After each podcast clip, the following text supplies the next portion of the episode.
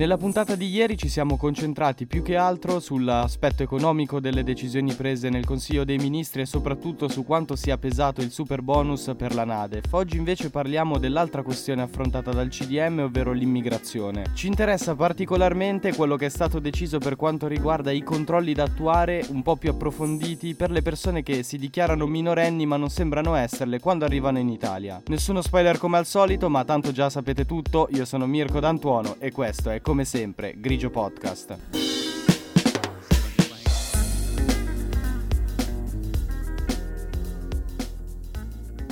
Quello di mercoledì nel tardo pomeriggio è stato un CDM molto intenso perché si sono prese delle decisioni importanti su argomenti che diciamo stanno occupando quotidianamente le pagine dei giornali, ovvero l'immigrazione e l'economia perché stiamo arrivando al momento in cui bisognerà fare la legge di bilancio. Ieri abbiamo parlato appunto di quanto sia pesato per la NADEF, la nota di aggiornamento al documento di economia e finanza che mostra la situazione attuale economicamente dell'Italia, il super bonus con tutte le spese che ha comportato per i conti pubblici amici. Non c'è stato soltanto questo però durante l'ultimo CDM, ma si è parlato tanto anche di immigrazione ovviamente, dato che nelle ultime settimane è stato il tema principale, ce ne siamo accorti anche noi perché quasi tutte le ultime puntate sono dedicate a quello. Tutti i dettagli sulle decisioni prese mercoledì comunque le trovate sulla pagina Instagram di Grigio, c'è un post dedicato proprio all'ultimo Consiglio dei Ministri. Per quanto riguarda l'immigrazione ci si è concentrati soprattutto sul facilitare le espulsioni delle persone migranti non ritenute idonee a restare in Italia. All'interno di tutto questo, oltre a facilitare il meccanismo delle espulsioni, si è pensato anche a come aumentare i controlli per le persone che si dichiarano maggiorenni ma non sembrano esserlo e poi effettivamente risultano essere maggiorenni. Credo sia scontato ma fa sempre bene dire le cose. Ovviamente i minori sono più tutelati, ma questo in generale già succede con la legge ordinaria e ovviamente succede anche col diritto internazionale e con le richieste di protezione internazionale. Per questo diciamo che è un fenomeno fenomeno abbastanza diffuso, comunque è una cosa che effettivamente succede che un migrante, una persona migrante che arriva in Italia menta sulla sua età. Ovviamente non esistono esami certi che ci garantiscono l'età di una persona e questo già ci fa entrare in un campo un po' difficile e un po' scivoloso. Quest'anno sono già arrivate tante persone, 133.000, e cosa succede? Quando arriva un minore ovviamente non può essere espulso e può restare, può essere trattenuto per un massimo di 30 giorni.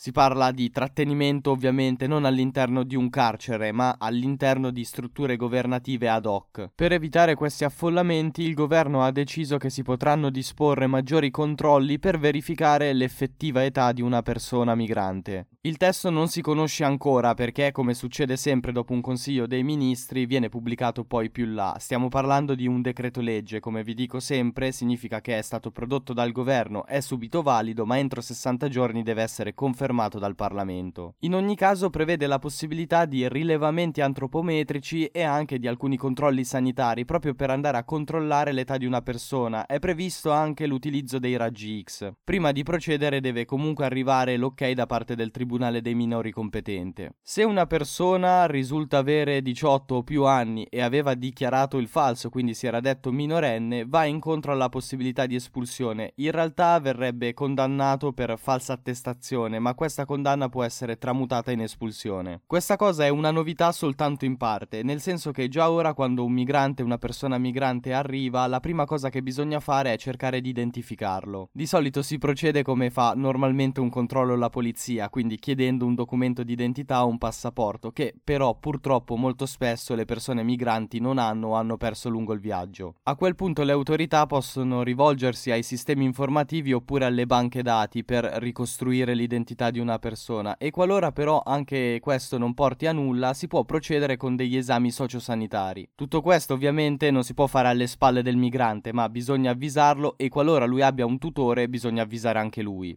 A fare da punto di riferimento in questo ambito c'è una legge del 2016 e un protocollo che è stato firmato sia dal governo che dagli enti locali. Questo prevede che a svolgere i controlli siano dei professionisti sanitari esperti in diversi ambiti che proseguono seguendo tre fasi che diventano mano a mano sempre più invasive. Sostanzialmente si passa dal dialogo ai fatti perché? Perché nel primo passaggio c'è un semplice colloquio con un assistente sociale e se serve un mediatore culturale nel quale si cerca di ricostruire insieme al migrante migrante e la sua storia per capirne l'età. Qualora questo non bastasse, si passa al colloquio con uno psicologo esperto in sviluppo infantile e in età evolutiva oppure con un neuropsichiatra. Questi devono riuscire a comprendere le capacità cognitive della persona migrante che hanno davanti, la sua capacità di ragionamento in astratto e anche la capacità di comprendere le conseguenze delle proprie azioni. Qualora anche tutto questo non basti a comprendere l'effettiva età della persona migrante, si passa alla terza fase, che è quella a tutti gli effetti più invasiva. Viene fatta una visita pediatrica auxologica dove si controlla lo sviluppo puberale e il grado generale di maturazione corporea di una persona per riuscire a stabilirne l'età. Teoricamente deve essere fatto rispettando la cultura e la religione della persona migrante. Se ancora non si arriva ad avere un'idea chiara dell'età della persona migrante, si passa allora agli esami. Di solito vengono fatti raggi X al polso o alla mano sinistra.